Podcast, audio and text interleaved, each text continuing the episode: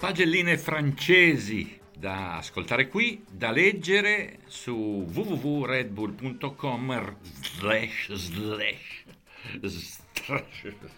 sbarra Terruzzi. Voto 10 a Hamilton, lo so, protesterete in tanti, ma nel giorno in cui le becca da Max ha tirato fuori una gara perfetta, al contrario di Verstappen tenere la pista, il comando con quelle gomme alla frutta secca è cosa da grande campione, detto nell'anno in cui probabilmente la smetterà di essere campione. Voto 9 a Verstappen. Forte sempre, ma a salvargli il weekend, dopo uno svarione alla curva 1, è stata la sua squadra, scegliendo una strategia azzardata e geniale, anche perché lui, Max, quando c'è da tirare, beh, un fenomeno. Adesso è il candidato più credibile al regno con due gare in casa da affrontare. Voto 8 a Bottas, ragazzi, una certezza. Quando Verstappen gli è arrivato sotto, in quanti avete scommesso sullo svarione del vecchio Findus? Dai, sinceramente, tutti? Quasi tutti? Io di sicuro, e lui, Valtteri, mi premia sempre.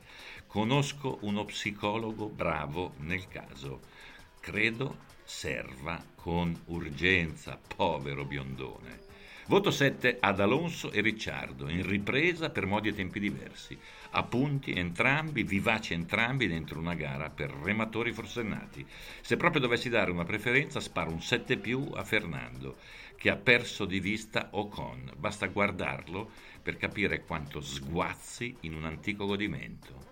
Voto 6 a Norris e a Gasly, bravi nella ricerca di concretezza durante l'intero weekend. Non a tempo pieno, ma insomma con determinazione e qualità. Anche qui il più va a Gasly, due gare in gran palla.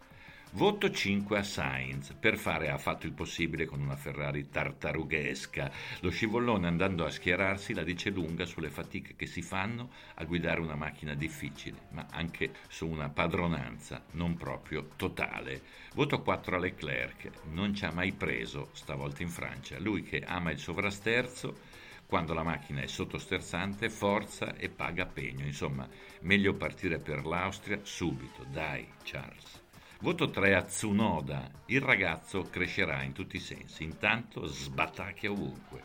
Troppo pur considerando il rodaggio. Un Valium il giovedì potrebbe portare a prestazioni migliori in prova.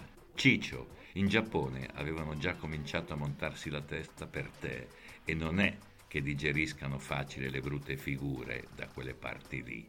Voto 1 la FIA. Ora, se sai che si bara sulle pressioni, devi intervenire e punire. Stop.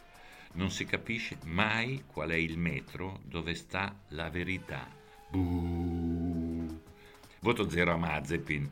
Ma porca malora, il Nikita avrà mica messo la testa a posto? Non un botto, un testacoda, un colpo di testa. Nulla. Anonimo come uno scolaretto, proprio lui che è un vero ribelle, una rockstar mimetizzata. Buh e poi buh. Ciao!